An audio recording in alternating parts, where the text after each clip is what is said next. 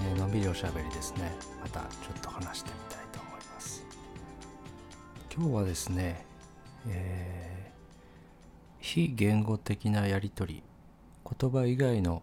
コミュニケーションを私たちがどれだけたくさん行っているかっていうことをちょっとテーマに取り上げたいと思うんですね。で、このテーマを考えるときに最初に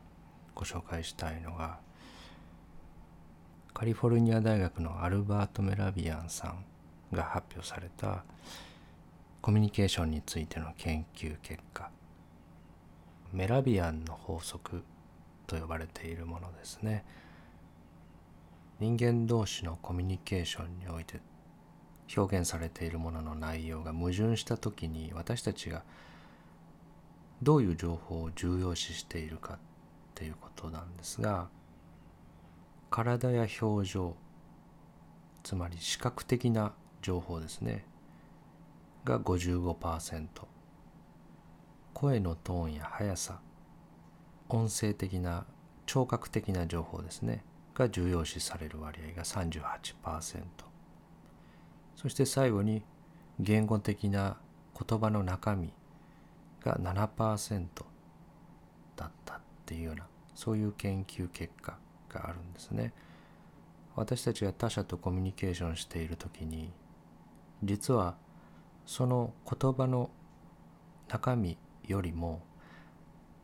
相手の体の向きや表情、それから声のトーンや速さ、そういうものの方をはるかに重要視しているということなんですね。で、今言ったような言葉以外の部分を使ったコミュニケーションのことをノンバーバルコミュニケーションっていうふうに呼んでいるわけですね。非言語的なやり取りのことですね。で、人によってはですね、波動っていう言葉を使う人もいますね。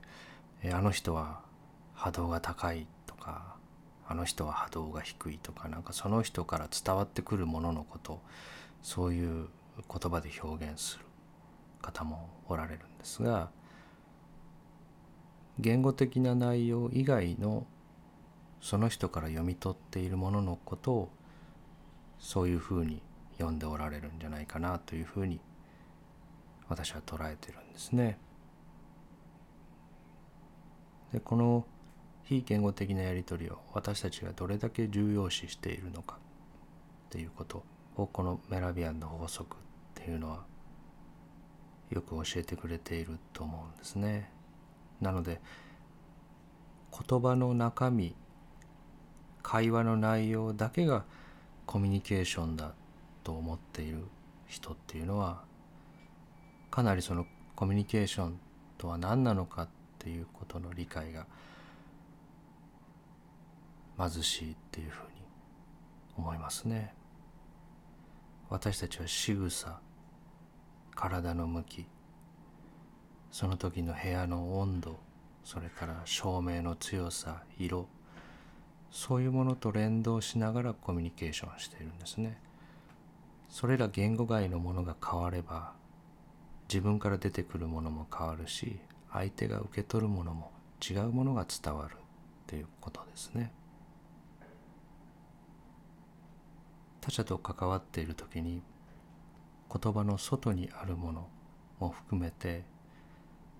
統合された私、自我が認識できないところで、潜在意識と呼ばれる無数のモジュールが大量の演算を今行っていて、さまざまなものを瞬時に読み取り続けているわけですね。言葉を発していなくても、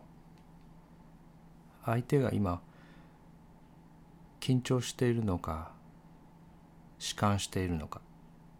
緩んでくつろいでいるのかっていうような大まかなプラスマイナスみたいなのを読み取る能力がありますよね。細かなところまではわからなくても、とにかく今自分が会話している方が自分に対してちょっと心を開いておられるのか閉じておられるのかっていう、プラスなのかマイナスなのかっていう大きなどちらかっていうのは言語外のところから読み取りながらコミュニケーションしているんですね。ホモ・サピエンスの歴史を考えると、言語がない時代の方がはるかに長くて、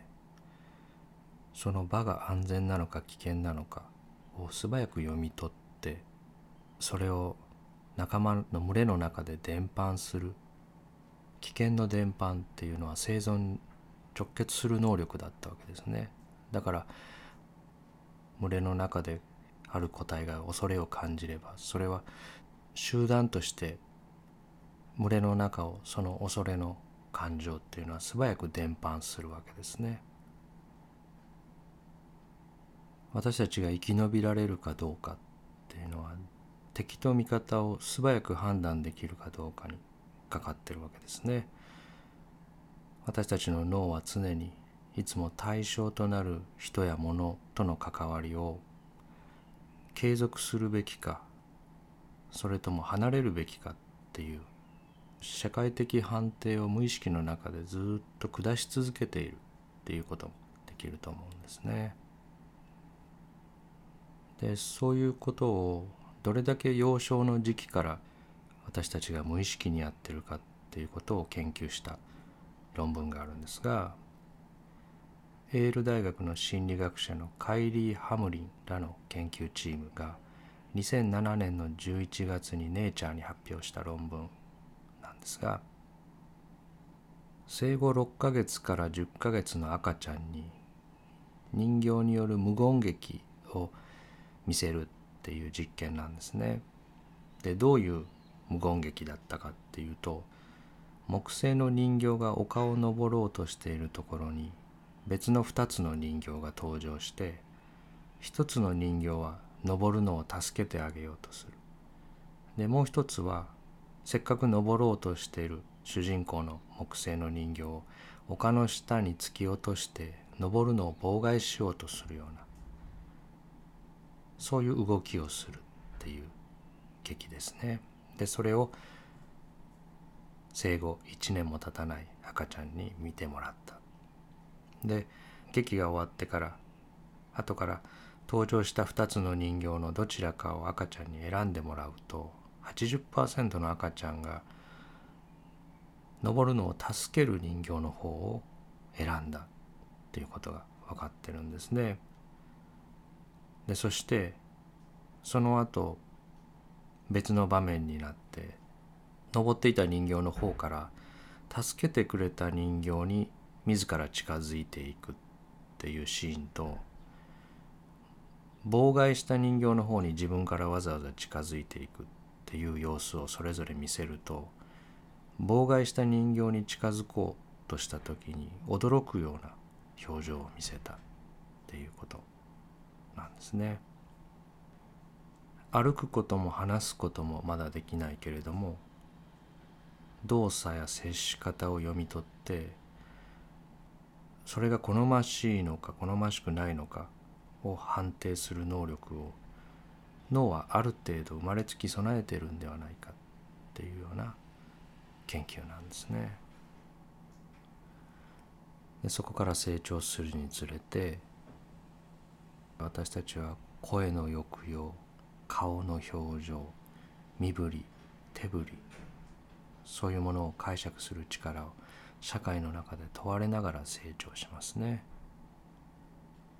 言葉をやり取りしているその外で、脳は本能的に大量の情報を処理して、その処理っていうのは他人の感情を絶えず解読している、そういう処理ですね。学校でも会社でも空気を読めって言われますね。で、こういう能力が障害された疾患の一つが自閉症ですね。人口の約 いちパーセント、 ニューロンの発達障害っていうような遺伝とか、それから環境の要因の両方が原因の疾患だっていうふうに言われてますね。自閉症の一種のアスペルガー症候群の人の中には、他人の表情や動作から気持ちや考えを読み取れない人がいるっていうふうに言われてますね。にせんはちねんにハーバード大学の医学部で行われた実験なんですが、アルバロ・パスカル・レオーネ博士が率いるチームが行った実験で、アスペルガーの男性の前頭前皮質、頭のおでこの方の前側のところの、その肺外側、後ろ側の外側の部分に ティーエムエス ですね、前出てきた頭の外から磁石で脳の一部を刺激して、手とか足とかを人の体の外から動かすことができるっていう、あの ティーエムエス を使って刺激するっていう実験なんですね。で、この肺外側の前頭前皮質っていうのは、柔軟な思考とか抽象化に関わる領域だっていうことが分かっていて、アスペルガーの男性のその部分に ティーエムエス を当てたところ、他人の顔の表情から発せられるメッセージが読み取れるようになったということが分かってるんですね。 ティーエムエス の刺激によって、自閉症の方が他人の表情を読み取れる量が増加するっていうことは、自閉症っていう疾患がその人間の中に入ってる人格がどうとか、そういうレベルの理解とは一つ違うアプローチの可能性を開いてくれる事実だと思うんですね。で、えー、じゃあどうやって私たちの脳がこれほど迅速かつ自動的に他人の表情を読み取っているのかということなんですが、顔の表情筋のわずかな変化を多数の電極をつけて測定した実験があるんですが、笑顔やしかめっ面の写真を見せると、その写真を見ている側の人の顔の筋肉が写真と同じように笑顔になったり、しかめっ面になったりっていうふうに、表情筋の対応する部位のそれぞれの電気活動が上昇したっていうことが確かめられてるんですね。これはどういうことかっていうと、無意識に自分の顔の筋肉を使って自分が見た相手の表情を真似てるっていうことなんですね。筋肉の動きはごく小さいので見た目ではわからないけれども、笑顔に合うと自分の顔を使って笑顔を再現する。しかめっ面に出会えば、自分で気づかないうちに自分の顔の表情筋をしかめっ面にして再現している。自分の顔の筋肉をしかめっ面にすれば、そのしかめっ面な時にどういう感情なのかっていうのが自分で読み取ることができますね。なので、そうするつもりはなくても、私たちはお互いの表情を真似し合いながら生きているっていうことが分かってきているわけですね。せんきゅうひゃくきゅうじゅうねんだいなかばのジャコモ・リゾラッティが行ったアカゲザルのニューロンの研究があるんですが、猿が自分の手でブドウをつかむときと、他の猿がブドウをつかむのを見ているときと、全く同じニューロンが発火していたということが確認されてるんですね。で、彼らはそのニューロン群をミラーニューロンっていうふうに名付けたんですね。で、その後研究が進んで、猿のミラーニューロンっていうのは、手と口の動きしか制御できず、目標思考の行動にしか発火しないっていうことが分かっているのに対して、人のミラーニューロンは全身の動きに対応しているし、具体的な目標がない動作でも発火するっていうことが分かってるんですね。それはすなわち相手が実際に行動しなくてもその行動を想像しただけで発火するということを示しているわけですね。相手の顔に浮かぶ恐怖の表情とか姿勢、そういうものを察知して微小な変化を自分の顔の表情筋や体の姿勢で真似して自分の体の受容器が変化すればそれは自分の脳に届けることができますね。相手の表情、姿勢、動き、そういうものを自分の体を使って模倣して自分の神経システムをそれに対応するように調整している。相手の顔に浮かぶ恐怖の表情を察知すれば自分の顔の表情も恐怖の表情になってそういう神経系の変化と連動して副交感神経優位だったものが交感神経優位に無意識のうちにシフトする。恐怖の表情を浮かべている人を見ている自分の中にもアドレナリンが放出されるっていうそういうシステムですね。で、お腹の中っていうのはものすごいたくさんの神経細胞が存在していて第二の脳っていうふうに呼ぶ人もいるんですけど、実はお腹の神経層の方が発生の順番を考えると先なんですね。まず腸管の周囲にニューロンがたくさんあって神経のシステムを作り出していたものが生命の進化の後の段階になって分化して脳になったっていう順番なので、実はその古い情動の入力を制御している脳より低いところにある脳幹の影響を直接受けたりそこに直接影響を及ぼしている神経っていうのはお腹の方にもたくさんあるんですね。なのでそういう恐れを感じている表情みたいなものに出会った時にお腹がギュルギュル言ったりですね、ちょっと下痢っぽくなったりとかギュッとこう硬くなるようなそういう感じがしたりっていうふうに自分が出会っている人の体の中でこういう変化が起きているであろうという変化を素早く再現して自分の体、お腹の神経システムが変化することで、あ、この人は今こういう感情を持ってるんだなっていうことを理解する。そしてインタープリターモジュールが起動してその情動の理由を解釈するというそういう流れだろうということが今考えられているわけですね。人の体の中で最も社会性が顕著な部分は顔ですね。で、その顔の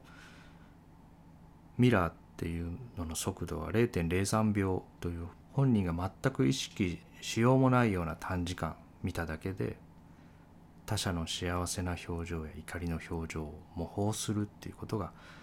分かってきてるんですね。前回の話でペンフィールドの小人の感覚野っていうのは体表面積といち対いちではなくて非常にいびつで顔とか舌とか親指を読み取る領域が非常に大きく作られているっていうことを話しましたが、そういうことと合わせても今言ったような部分の重要さっていうのが納得できるところかなって思うんですね。で、何回も出てきてますあの分理能の研究で知られているガザニガさんはこういうミラーニューロンのことについて、私たちは脳と体でシミュレーションを行うことで他者の状態を理解する。実は私たちは絶えず他者を真似ているのだが、どれも一瞬のことなのでその自覚はない。顔の表情だけでなく、姿勢、声の抑揚、喋り方、語彙までも無意識に真似ているっていうふうにおっしゃってますね。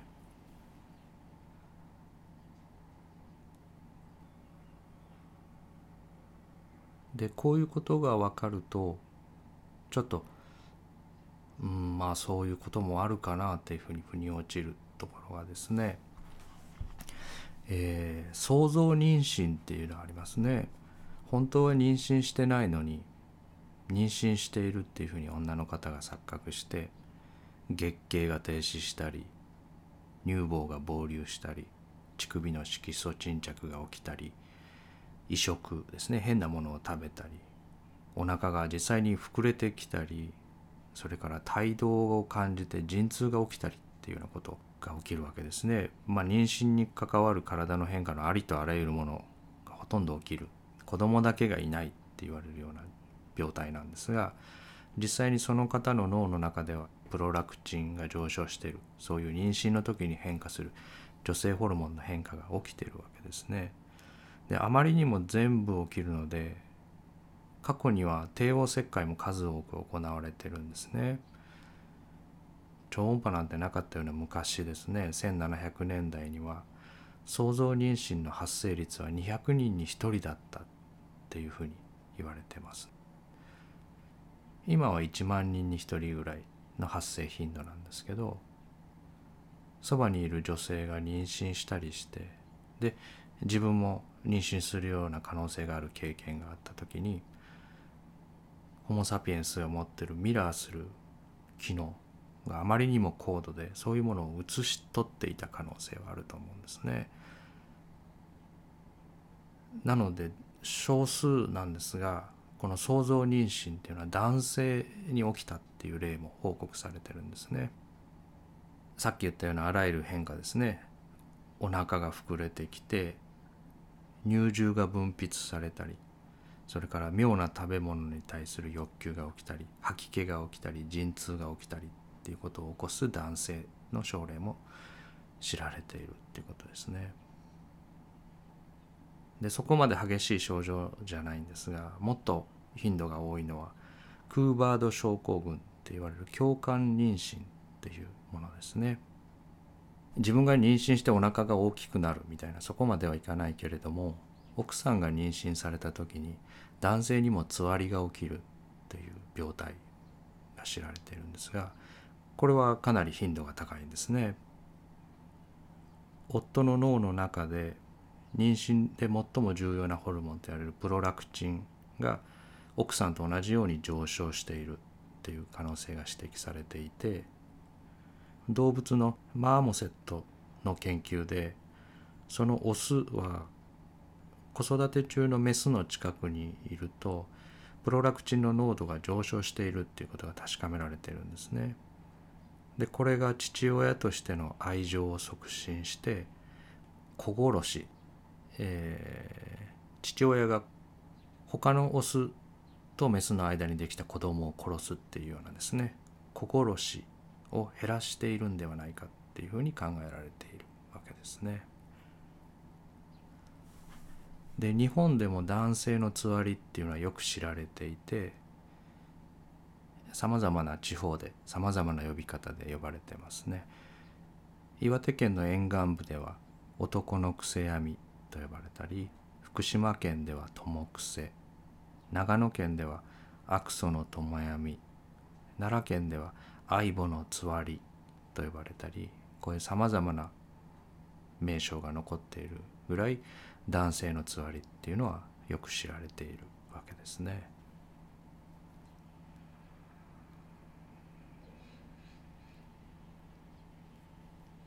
痛み関連領域っていうのも今分かってきていて、私たちが痛みを感じる領域っていうのは、脳のどの部分で痛みを感じてるかっていうのが最近の研究で少し絞られてきているんですけど、全帯状皮質、円状界、紡錘状界、頭皮質と言われるような、こういう痛み関連領域と呼ばれる脳の領域が私たちが痛みを感じている時に活性化しているわけですが、そういう場所がですね、痛みを感じている他人を見ている時にも活性化するっていうことが分かっているんですね。すごい痛がっている人のそばに自分がいれば、今言ったような自分の脳の中で痛みを感じる領域も活性化しているっていうことが確かめられているわけですね。だから逆に言えばですね、患者さんのお見舞いに行って、その方がすごい痛い思いをされているはずだっていうふうに想像して、そういう表情でそばについていると、本人は全く痛みをもともとは感じていなかったんだけど、そういう介護者の痛みを想像している表情が患者さん本人に移ってしまうということも起きている可能性が十分にあるわけですね。プリンストン大学のユリ・ハッソンさんの研究では、対話するふたりの脳の活動をファンクション エムアールアイ で観察したところ、聞き手の脳内で話し手の脳の活動が再現されているということが確認されているんですね。ある人が話をしていて、もう一方の人はそれを聞いているだけなんだけども、話している人の脳の中で活性化している領域と聞いている人の脳の中で活性化している領域がファンクション エムアールアイ で見ると連動しているということが確かめられている。で、一部の領域では先を予測するような反応さえ見られたということなんですね。話している人の脳が次に変化する変化を聞き手の脳が先取りして、次に変化する部分が先行して活性化していたっていうような、そういう瞬間さえ観察されたっていうことなんですね。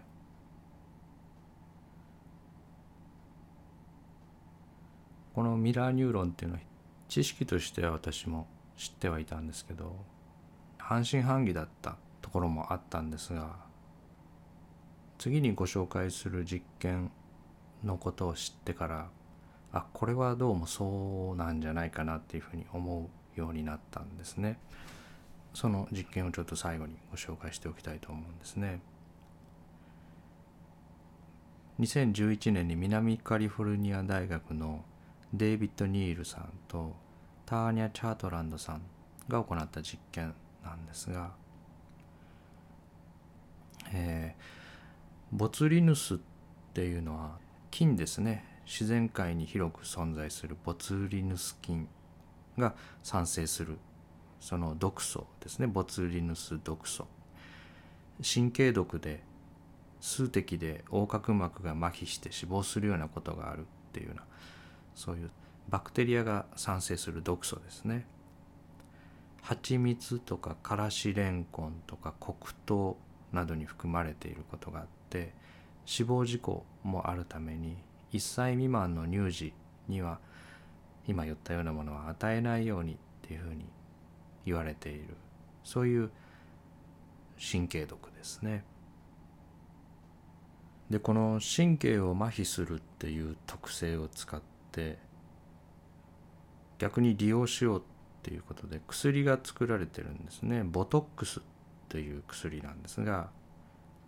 顔面神経麻痺とか、それから顔面の痙攣ですね、チックって呼ばれるような、こう周期的に引きつってしまうような、そういう症状の治療に使われているんですね。それから顔の筋肉に注入してシワを減らすような美容整形でもシワ取りとして利用されているんですね。で、さっき言った南カリフォルニア大学で行われた実験がどういう実験なのかっていうと、ボトックス注射を顔面に受けた群と受けてない群に写真を見せて、その感情を表すのに最も適した言葉を選択肢の中から選んでもらったんですね。でそうするとボトックス群の方が写真から感情を正確に読み取れなくなっていたっていうことが分かったんですね。年を取って視野をなくしたいっていうことで、そこにボトックスの注射を打てばシワがなくなってつるんとのっぺりした感じになるわけですね。だけどそこは動かなくなるので、注射した人の顔面の筋電図は他者の表情をミラーリングしなくなるんですね。つまりこのことは何を表しているかっていうと、ボトックスっていう注射にはあまり知られていない副作用があるっていうことです。ボトックスを打った人は無表情になるので、他の人たちからその打った本人が何を考えているのかよくわからなくなるっていうのは誰でも想像できますね。当たり前ですね。だけどその注射を打った本人ですね、彼ら自身が周りの人の感情を読み取れなくなるっていうことなんですね。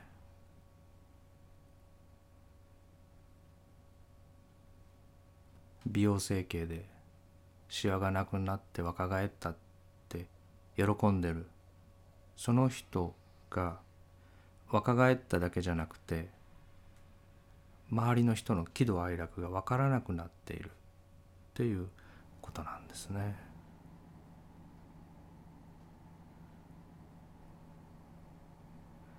感情っていうのは体の変化だっていうふうに話してきました。で、私たちが他者の感情が分かった気になるのは、それは自分の体をほんのわずかだけ同じであろうと思われる模倣した変化を起こすことで読み取ってるっていうことですね。脳は頭蓋内に閉じ込められたクラゲのような臓器で、外に伸ばした触手に感知した変化しか知ることができないんですね。で、その触手は相手まで届いていないわけですね。こういうことを考えると、ドラマとか映画の中ですごい怒った演技をしているような俳優さんですね。ものすごい過剰な怒りを表現するような演技をされている時っていうのは、実際にその方の腸の神経層は怒りに準じたリアクションをしていて、アドレナリンが出ていて、演技をしながら怒りを感じておられる可能性が大きいですね。そのものすごい演技をされている俳優を見ている私たちの顔もモノマネしていて、自分の体の中にも怒りの感情が起きている可能性がありますね。で、笑いヨガとかもかなり前から紹介されてますよね。楽しいことがなくてもとにかく先に笑ってしまう。そうすると後から楽しい気持ちになる。このミラーしてる仕組みを理解すれば非常に納得できますよね。先に顔の表情を笑顔にしてしまえば、私たちの神経層はその読み取っているものの方にシフトするっていうことですね。で、あとテレビの番組とかで外のロケとかをスタジオで出演者が見ている、その見ている人の表情が小さな小窓みたいに最近の番組では映し出されることが多いですよね。あのワイプって呼ばれるみたいなんですけど、あれなんかは言ってみればテレビを作っている人たちがこの場面を見てもらうときに、この感情を持ってくださいねっていう正解の感情を小窓に出して見せてるんですね。この場面はこの感情で、この表情筋で見ていただくのが正解ですよ。私たちが届けたい、あなたになってほしい、あなたに感じてほしい感情はこれですよっていうのを、作る側の正解が小窓で出ていて、それを見ている側は無意識に模倣して同じ感情に誘導されているっていうわけですね。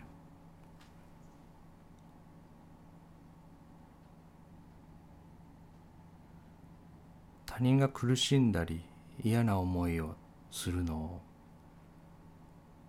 それは自分とは関係ない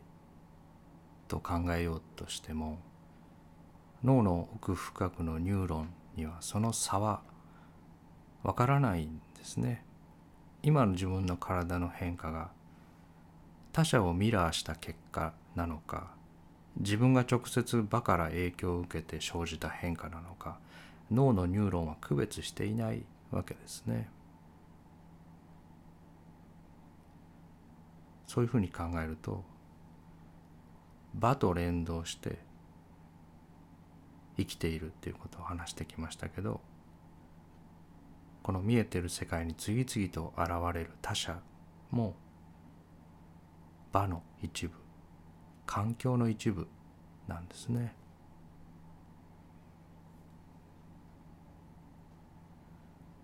で、ここまで今日話してきて言えることがふたつあるかなと思うんですね。ひとつはですね、自分だけ幸せになんか絶対になれないっていうことですね。一緒に働いている人、暮らしている家族、その中の誰かが辛い思いをしていたり、悲しい思いをしている。そういう人と一緒に過ごしていて、その人と独立して自分だけハッピーな気持ちで明るく元気にいて、そういう沈み込んだ表情をしている人は、自分とは分離した別のものだから関係ないですよっていうふうに、私たちはそういうふうに作られていないっていうことですね。で、これは裏を返せば、あなたが悲しい顔をしているときに、周りの人が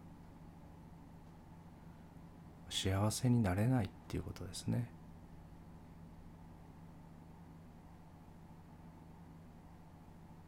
自分は不幸なままで、周りの人だけ幸せに、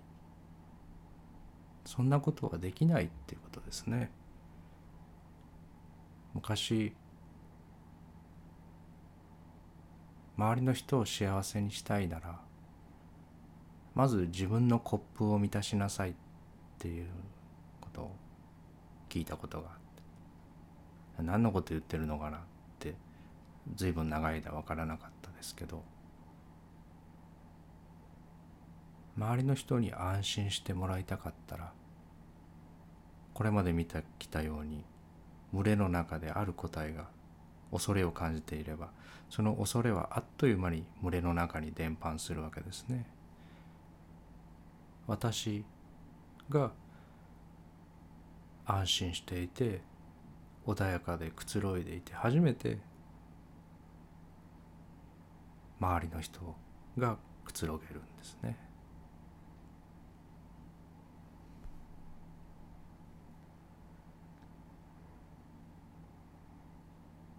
で、ふたつめはですね、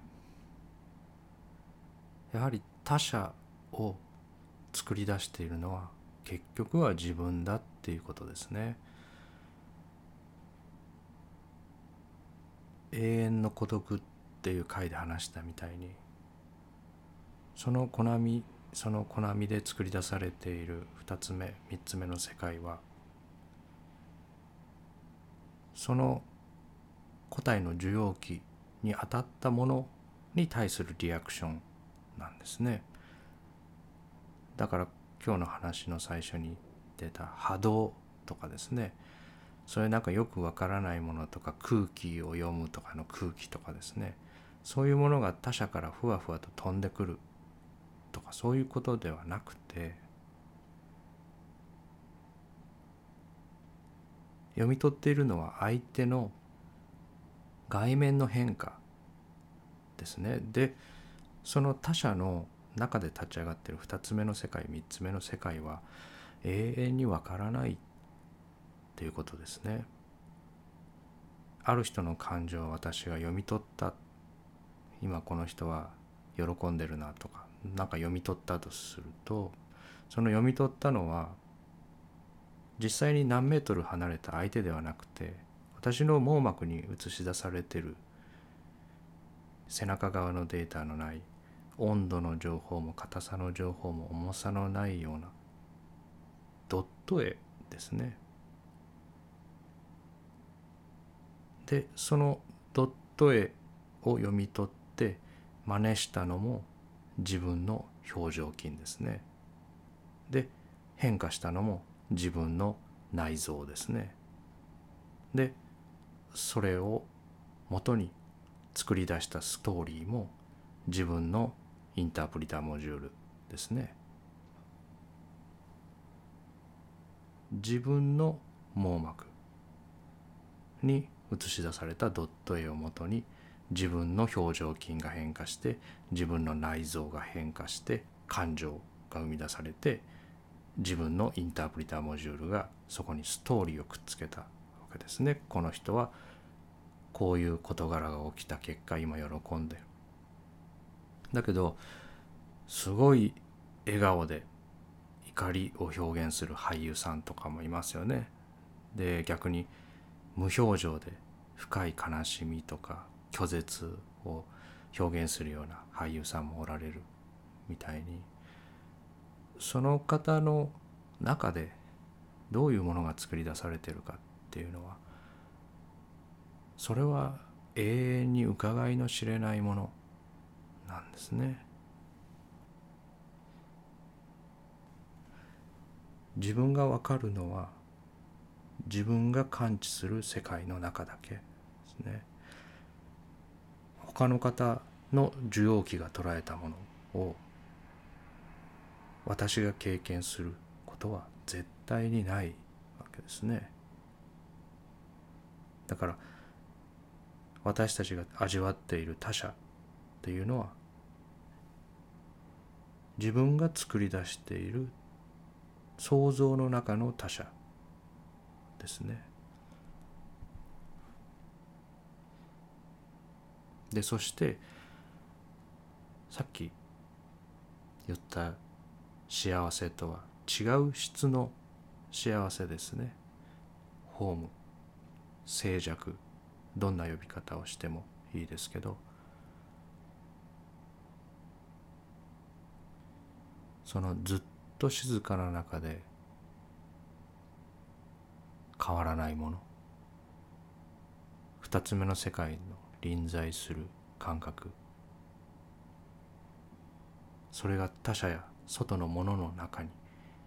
あることはありえないですね。だから青い鳥の居場所は絶対に自分の中にあるわけですね。